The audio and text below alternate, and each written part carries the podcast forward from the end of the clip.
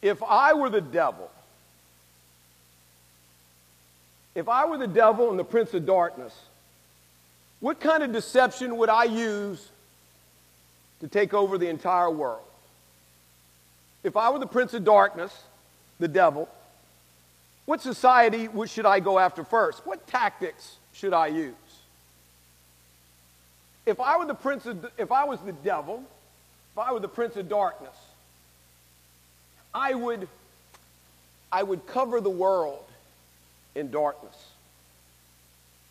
I would take a third of the real estate, four fifths of the population, but I would not be happy as the devil until I got the ripest apple on the tree.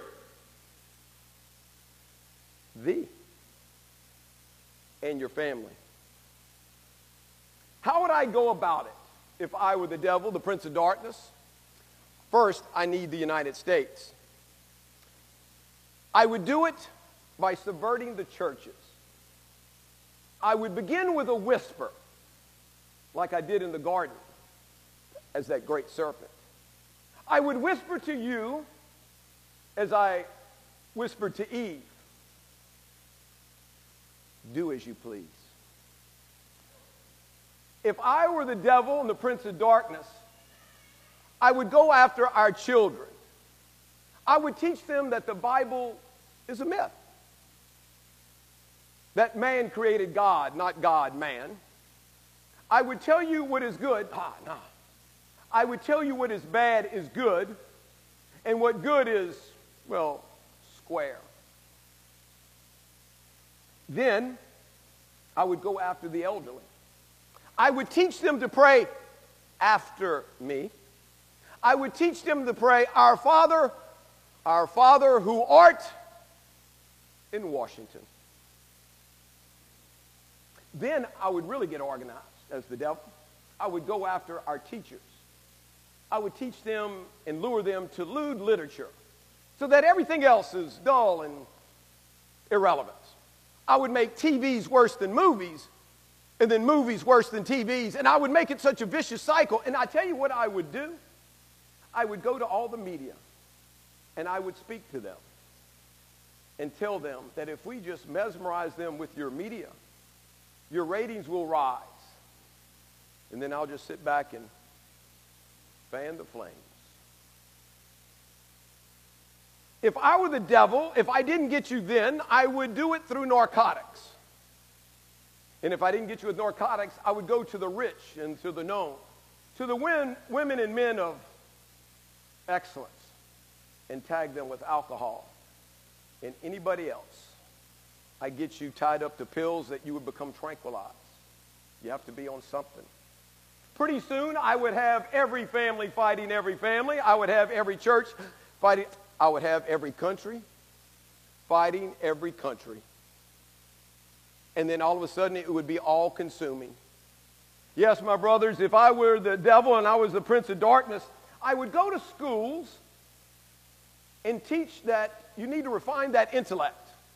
Yeah, you do. You need to let discipline run free. Let the emotions run, and they will dictate what happens. Oh, yeah. I guarantee you within a decade, the prisons will be overflowing. Judges will promote pornography. You know what? I bet you by the end of the decade, we'll have drug sniffing dogs and metal detectors at every door. Oh, the best one. I will take God out of the courthouse, the schoolhouse, ah, the coup de grace, the House of Congress.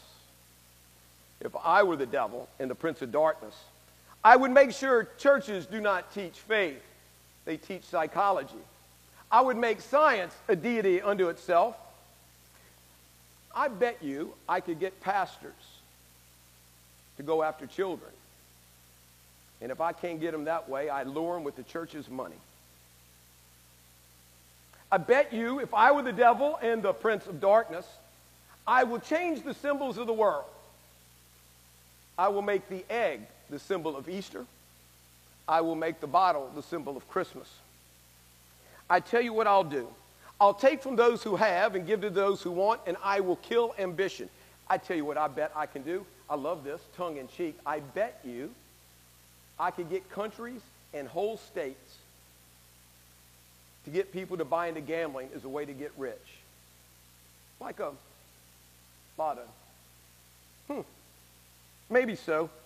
I tell you what I'll do, and while I'm doing that, I'll tell everybody you're an extremist if you're a patriotist.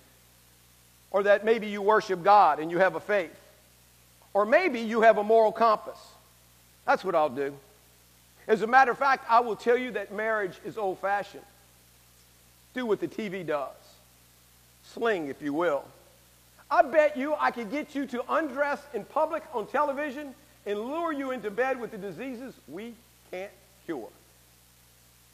You know what I would do if I were the devil and the prince of darkness? I would just keep on doing what he's doing. Paul Harvey, 1965. My brothers and sisters in Christ, I don't know if the devil listened to that broadcast or not, but he sure did nail it. And I can tell you, we're in trouble. And let me just be honest with you. Our country's leadership is diabolical. Our church no longer emits light. She has become opaque. Not because of her. The powers to be are a vast wasteland. We make a mockery of God. Money's far more powerful. Let's be honest. We put in God we trust on the money. What unmitigated gall. My brothers and sisters in Christ, I'm going to speak to you candidly and honestly. My friends in Christ, we are in trouble and have been for quite a while. It will not get better on its own because it's football season and it's a new day. My brother and sister in Christ, here's what you don't know fact. March of this year, Executive Order 14067. Write it down. Our president has decided that we need to be a digital currency. High treason. As a matter of fact, December 13th will be the start. Read it for yourself. I've come to talk to you because we are in trouble and you need to pick your head up. My friends in Christ, I tell you this. Now, look, I am not a conspiracy theorist. I do not have the time. I'm not a big proponent of drinking Kool Aid. I don't even like Kool Aid. My brothers and sisters in Christ, I am too tired to be an extremist. Logic and reason are my pedestals. Faith is my motor, and hope, hope is my, my fuel. I want you to take time to read this book called The Warning by a, name, by a lady by the name of Watkins. There's a copy of the, of the cover as you leave. If you don't have time, read the first 80 pages. If you do not have the time, that's on you. My brothers in Christ, you know my, my love of books. And I surely wouldn't be speaking to you if I did not think it was worth your time and effort. Ask yourself one question. If you are God, and we lose some four to five million people in the United States alone every year die. Four to five million. If Scripture says one out of four, one out of four, not my batting average, that's the one he spoke of. When I throw seed, some of it lands on the path, gets trampled to death. Some lands on thorns, gets choked to death. Some land on the rocks, it doesn't have nowhere to grab root. Only one lands on good soil. One out of four. If one out of four of five million make it, at what point is God, do you not stick your finger in the middle of this and say, this has to stop? We passed Roe versus Wade and we're still arguing whether it's legal. Oh my God. That's how far we have fallen. And we will continue to fall because when good men do nothing, evil prevails. I'm asking you to read this book. I have researched the book. I have went back to four people that I take counsel with. St. Faustina, Padre Pio, St. Paul VI, who wrote Humanae Vitae, St. Pius IX, who wrote the Immaculate Conception. All four of them are quoted in this book as having what they call a warning, a mini judgment for some 10 to 15 minutes. They believe that everybody in the world at one time will receive what they call a mini judgment, which means God, you will see yourself as God sees you. Think about it. It's logical. How do you impact the boy in the Amazon? How do you impact New York City? Maybe you don't. What about the West Coast? What about Russia? What about Taiwan and Japan? What about a Amite, Louisiana? How do you impact everybody equally so that you can never tell God, you never told me, I got nothing? What do you mean you're judging me in the book of Revelations with everything I did with my body, both good and evil? My brother and sister in Christ, it's logical that he's going to have to stick his finger in this. There are actually two priests in that book. One I know personally, Father Rick Wendell. I thought his argument was spot on. Actually, somebody who had the 15 minute revelation. I've been knowing Rick for quite a while. There's also another guy in there by the name of Father Stephen Schurer. You need to read his in particular. The one that is from South America, Father Juan knows personally. He said he is the St. Paul. I want you to read the book. I need you to understand that, look, if what I say is wrong and I'm all wet, at least you're well read. But if I'm right, then you and I know what's coming. Then you need to be prepared. Peter was right. You've been forewarned. Look, this isn't fear and trepidation. Do what you do best. Go to Mass. Receive the sacraments. Go to confession. For the love of Christ, start going to adoration. I don't care if it's for five minutes a week. If you're on your cell phone more than you're talking to Christ, and I'm telling you, talking to Him, with nobody else in the room, with a Bible in your hand and a rosary in your hand, and you're talking to Him. If you spend more time on the, on the cell phone than you do talking to Him, then can I tell you, our judgment is going to be brutal.